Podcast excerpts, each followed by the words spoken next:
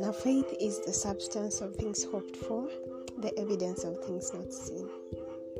Faith is the tangible reality of things hoped for.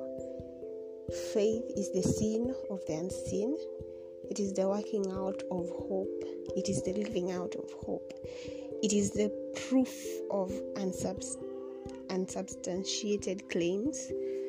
Faith is both accepting and living uh, in accordance or in line with what you've accepted. When I am in an office setup and my workmate, I can't find the key and I want to lock the office, and I call my workmate to check if they have the key. They tell me they have it.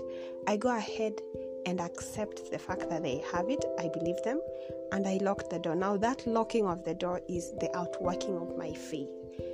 I am locking the door, not having seen that they have the key, not having any proof that they do, but just taking them by their by their word. I am locking that door, knowing that tomorrow we will be able to open it by the key they have. Now, when we say that we are living in the end times, and we say we believe that we believe that we are um, we are um, living uh, in arts at the time when it's arts closing history. And we live like every other person. We there's practically no difference between our lives and the life of someone who holds no such beliefs.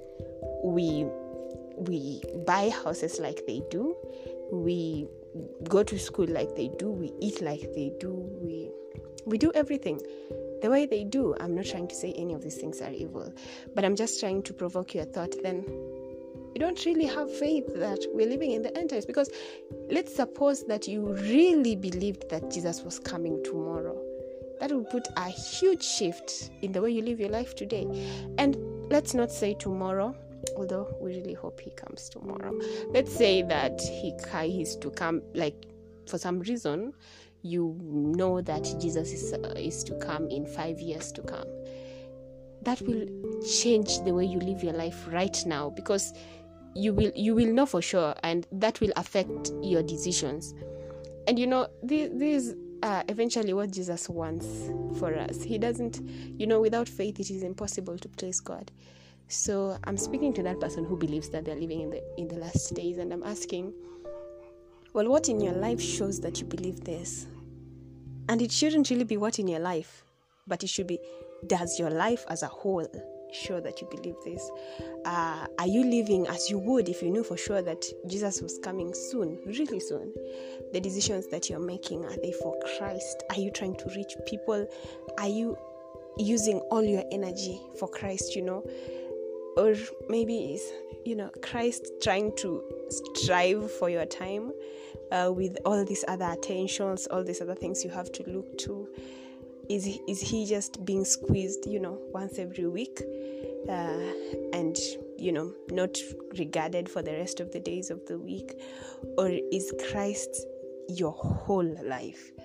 Um, and i'm just going to paraphrase really vaguely here. There's uh, an author i love who says that you know christianity is not you know uh, a stroke of a painting a, stroke of a brush on a painting you know. But you're supposed to like dip the whole canvas in the in the paint. Like your whole life is supposed to be immersed in god so much so that you can't no one can tell the difference. You're like you're one with god you know. If you abide in me and i, I and i in you you know that's that's the, that's the kind of relationship christ wants. He doesn't want to be you know an added patch here in our lives he wants our lives to be wholly committed to him so now my question to you is do you have faith that Jesus is coming soon?